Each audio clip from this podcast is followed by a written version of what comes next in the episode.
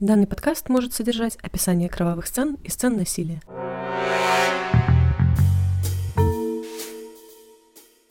Всем привет! С вами Даша, и это новый выпуск подкаста «Ни разу не дворецкий». Как всегда, перед тем, как начать, я хочу выразить огромную благодарочку всем нашим патронам, поприветствовать и особенно поблагодарить Софью Толкачеву, а также нашего серого кардинала Даню. Даня, как то самое загадочное мировое правительство, сидит где-то, наверное, в бархатном капюшоне и повелевает не только миром, но и нашим подкастом, потому что у него есть почетное право выбирать темы выпусков. Поэтому следующий спешл-эпизод по заказу Дани совсем скоро будет готов и доступен всем нашим патронам и патронессам. Ну а если вы тоже хотите получать ранний доступ к новинкам, милости просим на наш Patreon. Я надеюсь, что скоро эта ковидная белорусская эпопея закончится, и я смогу переехать в профессиональную студию и радовать вас более приятным звуком. Пока что я могу только переехать к теме этого выпуска. Сегодня поговорим про очень злых женщин. Причем разброс у нас будет от садисток до банальных отравительниц мужей, от восемнадцатого века и до наших дней. И начнем мы, пожалуй, с самой знаменитой садистки наших широт Дарьи Салтыковой. Вы точно про нее что-то дослышали, в народе ее крестили Салтычихой, и впоследствии это вот прозвище стало именем нарицательным. На самом деле, кто только о ней не писал. И «Космополитен», и «Мари Клэр», и «Комсомольская правда», поэтому найти источники, которые выглядят надежными и правдоподобными, было не очень просто. Но я старалась. Родилась Дарья в марте тысяча семьсот тридцатого года в семье дворянина Николая Автономовича Иванова и Анны Ивановны Давыдовой. Семья их была весьма уважаемой и знатной, жили они в роскоши. Дед Дарьи когда-то был при дворе Петра Первого и скопил огромное состояние, которое впоследствии передалось внучке. Замуж такую вот завидную барышню выдали, когда ей было двадцать лет, за еще более знатного Глеба Алексеевича Салтыкова. Он был ротмейстером лейб-гвардии конного полка, и помимо поместья в Москве, у жениха были еще поместья Московской, Вологодской и Костромской губерниях, а также около шестисот душ крепостных. Через шесть лет совместной жизни Глеб Алексеевич скончался, все его состояние перешло, естественно, к супруге, что вкупе с наследством от ее собственной семьи сделало Дарью одной из богатейших женщин Москвы того времени. Салтыкова была очень набожной женщиной, меценаткой, жертвовала огромные деньги на нужды церкви, но при всем при этом почему-то стала как-то не очень по-христиански относиться к своим подданным. Начиналось все с того, что она просто стала бить прислугу за малейшие провинности по хозяйству.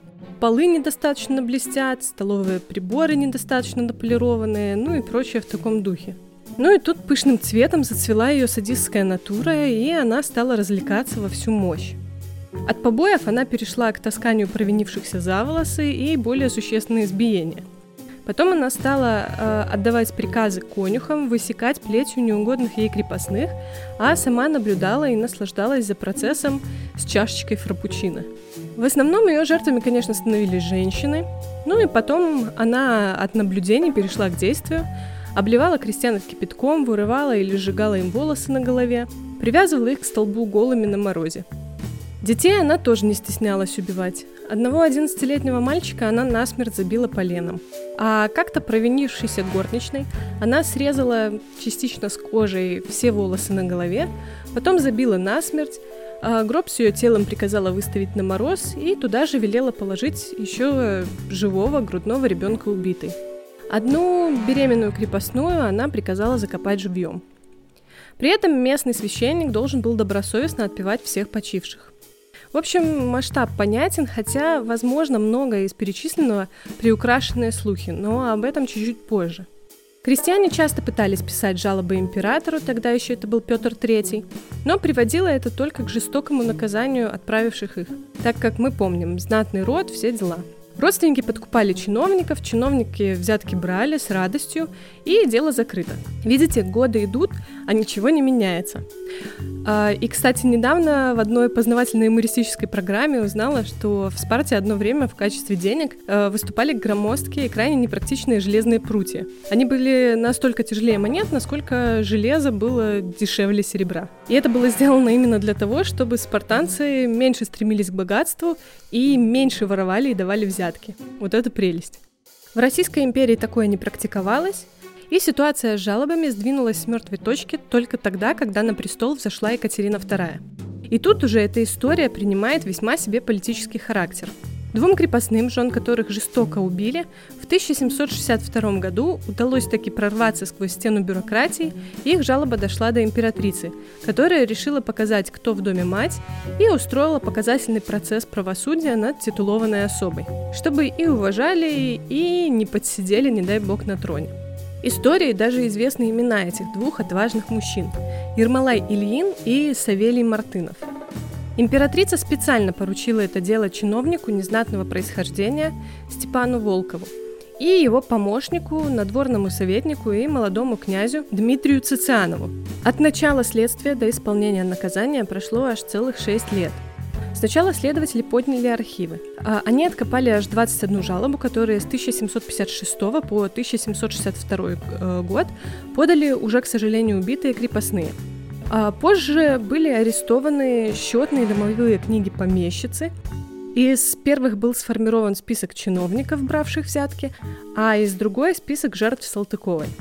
Следователей особенно заинтересовали записи о смертях по естественным причинам девушек в возрасте от восемнадцати до двадцати двух лет, а также огромный перечень как бы сбежавших или отпущенных крестьян, которых таинственным образом больше никто никогда не видел. Всего подозрительны были исчезновения ста тридцати восьми человек, из которых пятьдесят считались умершими от болезней, пропали без вести семьдесят два человека, шестнадцать считались выехавшими к мужу или ушедшими в бега.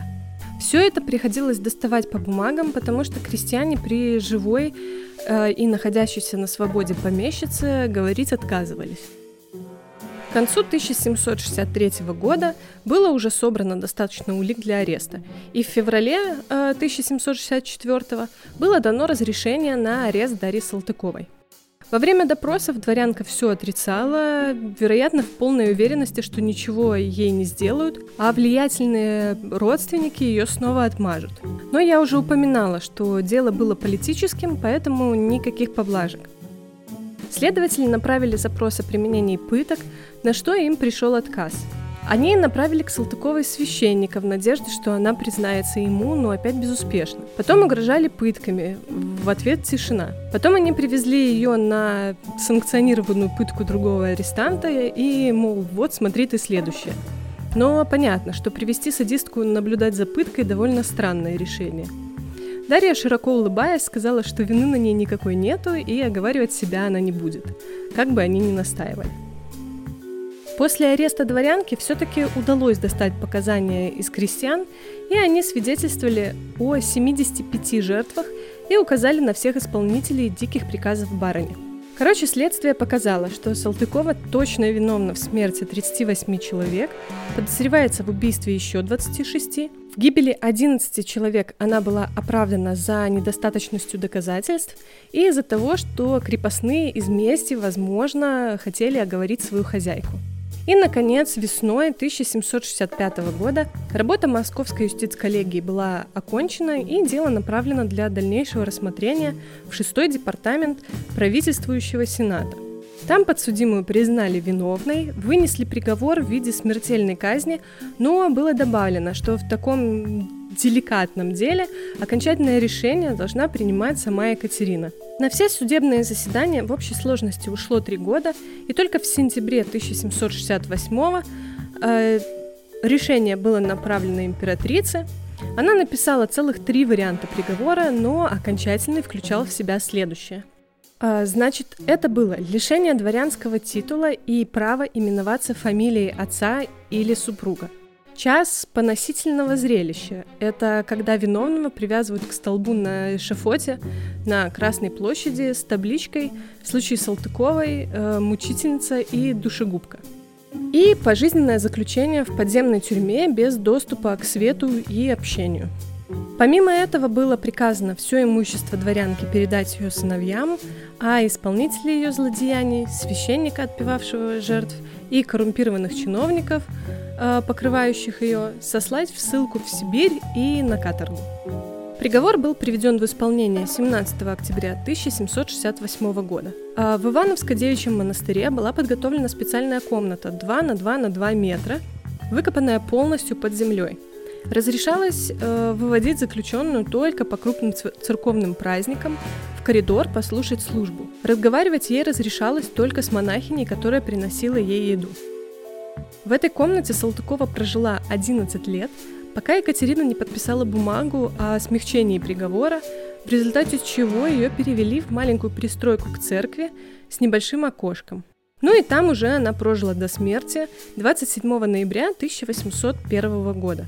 Всего ее заключение э, длилось на протяжении тридцати двух лет. Очень живучая женщина. Вообще, Дарья-то была не одна такая. Уже в девятнадцатом веке внесла себя в список салтычих Анна Степановна Шелипанская, которая по синему делу убила пятнадцать крепостных. А Гонорату Стоцкую судили по обвинению в пытках и убийствах подчиненных и сослали в Сибирь. Очень хорошо отличилась еще Ольга Брискорн. Ее называли Курской салтычихой. У нее, опять же, все начиналось вполне неплохо. Ольга Константиновна родилась в тысяча семьсот семьдесят шестом году в благополучной семье. Ее отец участвовал в присоединении Крыма и за службу получил должность э, директора таврических таможен, чин колледжского советника и соляной промысел в Крыму, на чем сколотил состояние. Поэтому единственной дочери приданое было весьма и весьма внушительное. И в тысяча семьсот девяносто третьем году, в возрасте семнадцати лет, девушку выдали замуж за тридцатидвухлетнего предводителя екатеринославского дворянства и самого богатого человека губернии Анания Струкова. После четырнадцати лет совместной жизни супруг скончался, оставив супругу одну с тремя детьми и всем своим состоянием. С наследством вдове досталась судебная тяжба по поводу некоторых земельных владений предводителя дворянства. Он обвинял сенатора Федора Брискорна во, взяточни... во взяточничестве. Ольга унаследовала от отца бизнес ДНК и вплотную занялась делами покойного мужа. Но Федор Иванович был тоже человеком неглупым и решил замять земельный конфликт предложением руки и сердца тридцатиоднолетней вдове. Спустя всего год с момента нового замужества Ольга покупает несколько сел в Курской губернии. Там, в селе Прилепы, она строит дом и переезжает туда. В ее владении на этот момент было пять тысяч душ крепостных и огромное количество земель, которые обеспечивали ей неплохой доход. Мы помним, что она бизнес-леди, и поэтому было решено построить там же, в Прилепах, текстильную фабрику. Крестьян своих она заставляла работать, не покладая рук, в полях э, или на фабрике. Рабочий день длился по пятнадцать часов, и работали там все – женщины, старики, дети. Им приходилось жить прямо там, на фабрике, зарплату они получали ну, раз или два в год.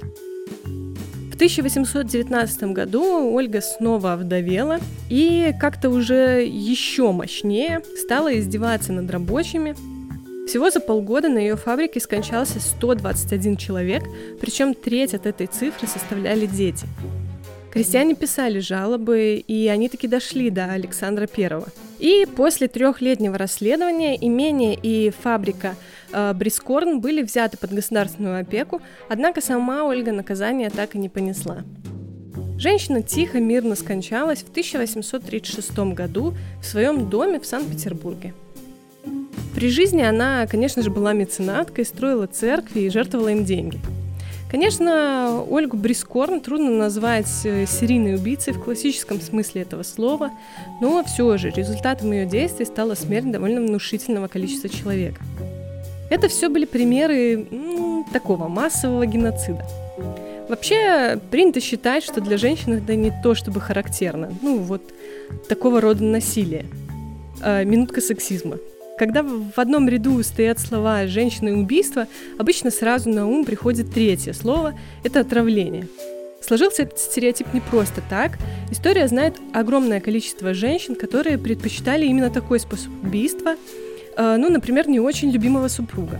Ну и опять же, это довольно просто, ну, в силу недостаточного развития медицины. В том же семнадцатом веке э, был прям-таки большой спрос на яды, э, последствия воздействия которых точно совпадало с симптомами различных болезней.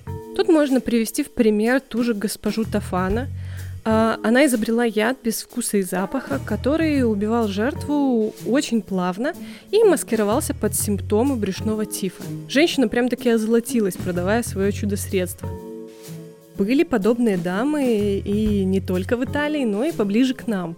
Например, в Венгрии, в деревнях Надерев и Тиса-Курта, ну и их окрестностях, за пятнадцать лет при схожих обстоятельствах умерло практически все мужское население. Началась череда смертей с приезда в эти места знахарки Юлии Фазикаш. Приехала она в этот район в тысяча девятьсот одиннадцатом году после смерти мужа, который активно проявлял домашнее насилие, а о разводе в то время речи идти не могло. Вместе со сменой места жительства женщина сменила еще и фамилию, что совсем вообще не подозрительно. Все местные, естественно, посещали травницу, и она действительно помогала людям. Но помимо этого она промышляла подпольными абортами для неверных жен, а также стала продавать женщинам свое суперзелье, чтобы избавиться от жестоких супругов там, или приблизить время получения наследства. И вот через какое-то время округ деревни Надырев мог прям соревноваться с Иваново по количеству невест. Начали расследовать все эти истории после того, как в полицию пришло заявление редактора местной газеты о прям-таки аномальном количестве смертей мужчин в деревне и о слухах про отравление.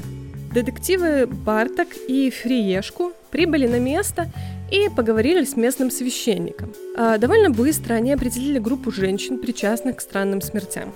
Очень смешно, что отравительниц поймали с поличным в тот момент, когда они пытались поменять местами надгробия на кладбище в надежде, что путаница при эксгумации подтвердит естественные причины смерти мужчин.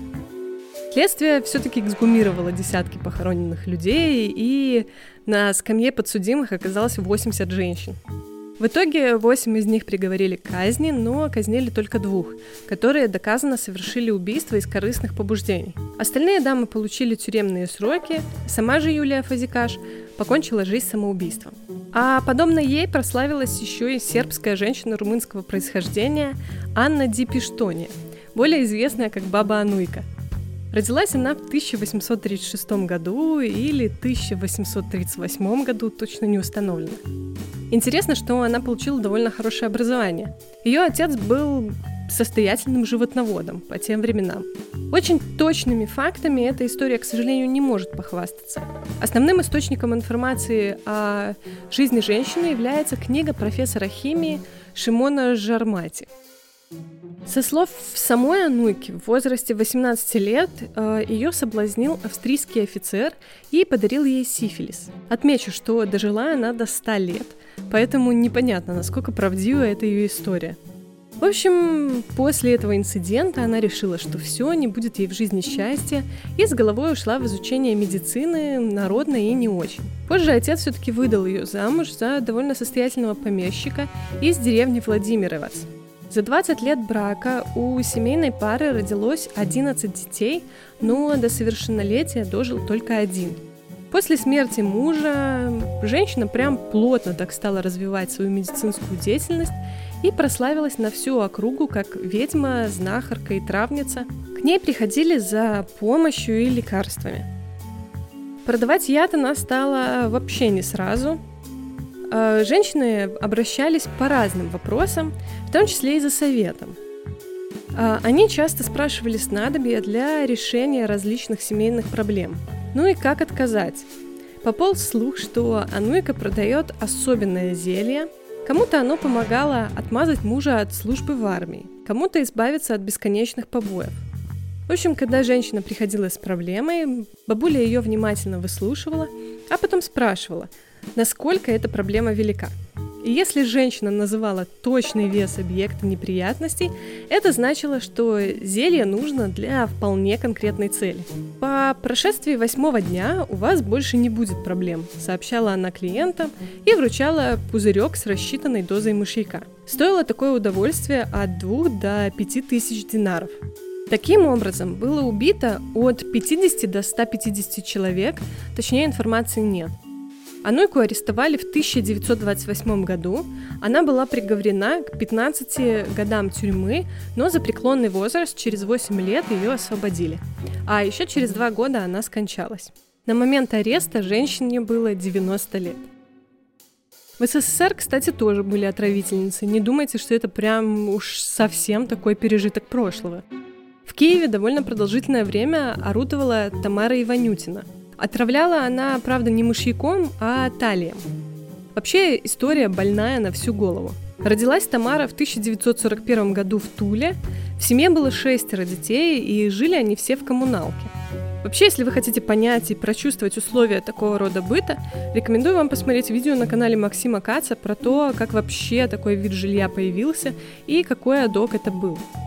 Так вот, с соседями по квартире у семьи очень часто возникали конфликты, но вместо того, чтобы написать жалобу, они стали справляться с проблемой радикальным способом. Родители Тамары, Антон и Мария, брали у знакомой из геологического института раствор клеричи, по сути это жидкий талий, якобы для травли крыс.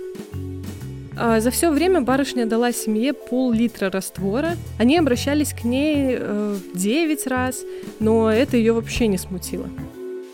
Вот у всех нас есть знаменитый сосед с дрелью, а у многодетной семьи был сосед с телевизором. Мария как-то напекла пирожков, угостила ими соседа, и через неделю в квартире стало намного тише. Прикол талия в том, что он убивает довольно медленно. Он начинает вызывать проблемы с сердцем, почками, суставами, выпадение волос и только потом доводит до смерти. То есть человеку плохо, плохо, плохо, хуже и все. Короче, в смерти соседа никто ничего подозрительного не нашел, а потом бабуля из соседней комнаты решила отчитать семью за то, что они плохо моют туалет, и спустя неделю старушка почила. Следующей ушла из жизни родственница, которая, навестив Марию в больнице, сказала ее супругу Антону, мол, все, пора на похороны собирать. Ему такой прогноз вообще не понравился, он предложил родственнице выпить за здоровье жены, ну, они и выпили. Он самогон, а она самогон клеричи. Почему эта история больная? Потому что от детей все это не скрывалось вообще. То есть политика семьи была в стиле. Мешает кто-то, ну, делать нечего, надо травить. Вот это я понимаю, уровень воспитания. В общем, когда Тамара подросла, стало ясно, что в жизни нужно как-то устраиваться поудобнее, и она решила, что пора срочно выходить замуж за человека с квартирой. Такого человека она нашла, и после свадьбы прям вот сразу начала по чуть-чуть подмешивать мужу в еду талий. Врачи заключили, что причиной смерти был сердечный приступ, а несчастная вдова продала квартиру и переехала в Киев. Там она довольно быстро снова вышла замуж за Олега Иванютина, который, к сожалению, собственной жилплощадью не владел. Зато у его родителей был аж целый частный дом в Киеве. Но сразу после свадьбы свекру Тамары стало как-то плохеть, сильно болели суставы, стало больно ходить. Врачи сказали, мол, человек вы не молодой, ну вот, привет, артрит. Вскоре мужчина скончался. На его похоронах Тамара принесла свекрови рюмку, мол, выпейте, станет легче. Такая утрата. И через пару дней скончалась и она. И, конечно же, разумеется, ее скосило горе. Такая хорошая родительская жилплощадь простаивать, конечно, не должна.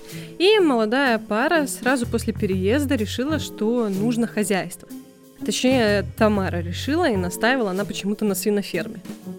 Хрюшек надо кормить, и кормить много, поэтому женщина устроилась работать посудомойкой в школьную столовую, чтобы ежедневно забирать остатки еды на корм питомцам. А ни детей, ни коллег она ни во что не ставила и постоянно скандалила, ну и вела себя так, немножко по-хамски. Парторг школы и диет-сестра, уставшие от наглости и грубости Иванютиной, стали ее отчитывать, настаивали на увольнении, чем, естественно, страшно оскорбили Тамару. С интервалом в четыре месяца обе женщины, вот эта неожиданность, скончались, естественно, от сердечной недостаточности. А двадцать седьмого марта тысяча девятьсот восемьдесят седьмого года в больницу поступили одиннадцать сотрудников школы и три ученика. Эпидемиологическая служба страшно возбудилась и забеспокоилась, но врачи уверяли, что это грипп. В итоге четыре человека скончались. Был сделан вывод, что это явно какая-то нетипичная форма гриппа, потому что стандартное лечение не помогало, и срочно нужно что-то решать. Ну и прокуратура тоже не могла просто пройти мимо. Им поручили проверку, и внезапно оказалось, что госпитализированных четырнадцать человек объединяло то, что они в день попадания в больницу обедали в школе после остальных учеников. Кстати, поводом массового отравления для Иванютиной было то, что заведующий столовой после смерти диет-сестры стал запирать кладовую с продуктами, потому что следить за ней было некому.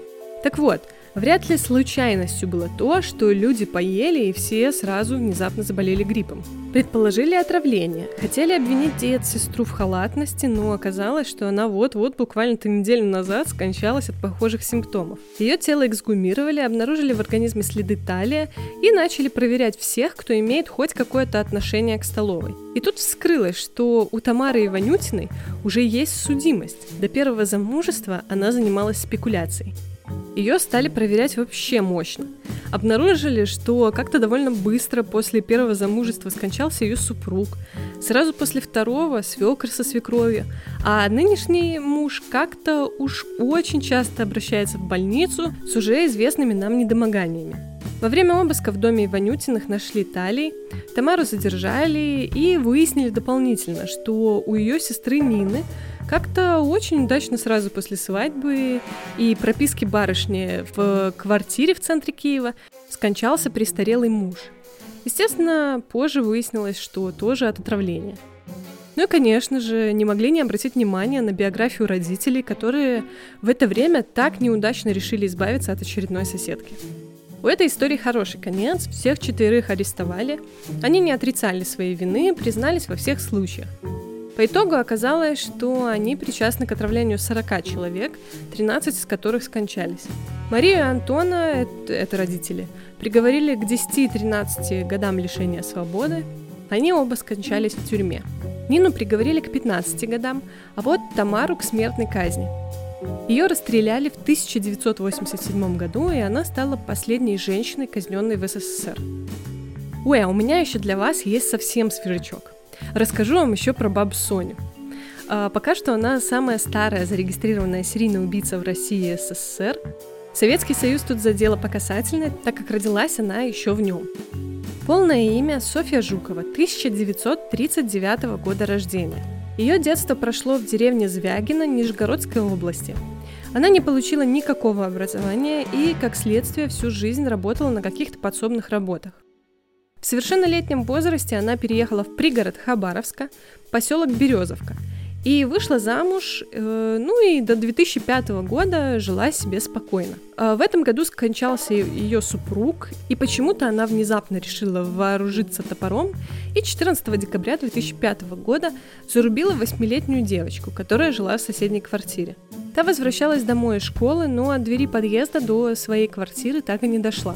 Через несколько недель пакет с частями ее тела был найден возле местной свалки. Сварливую бабульку, конечно же, никто не заподозрил. И спустя целых восемь лет, в марте две тысячи тринадцатого, в гости к бабе Соне на пару недель приехала пожить ее дальняя родственница, которая только-только продала квартиру и собиралась ехать в Москву к дочери. Уже через неделю, девятого марта, женщина бесследно пропала. Об этом заявила ее дочь.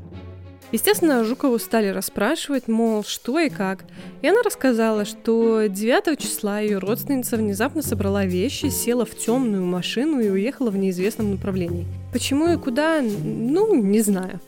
А следы крови в квартире, так это у нее от повышенного давления пошла кровь из носа и никак не останавливалась.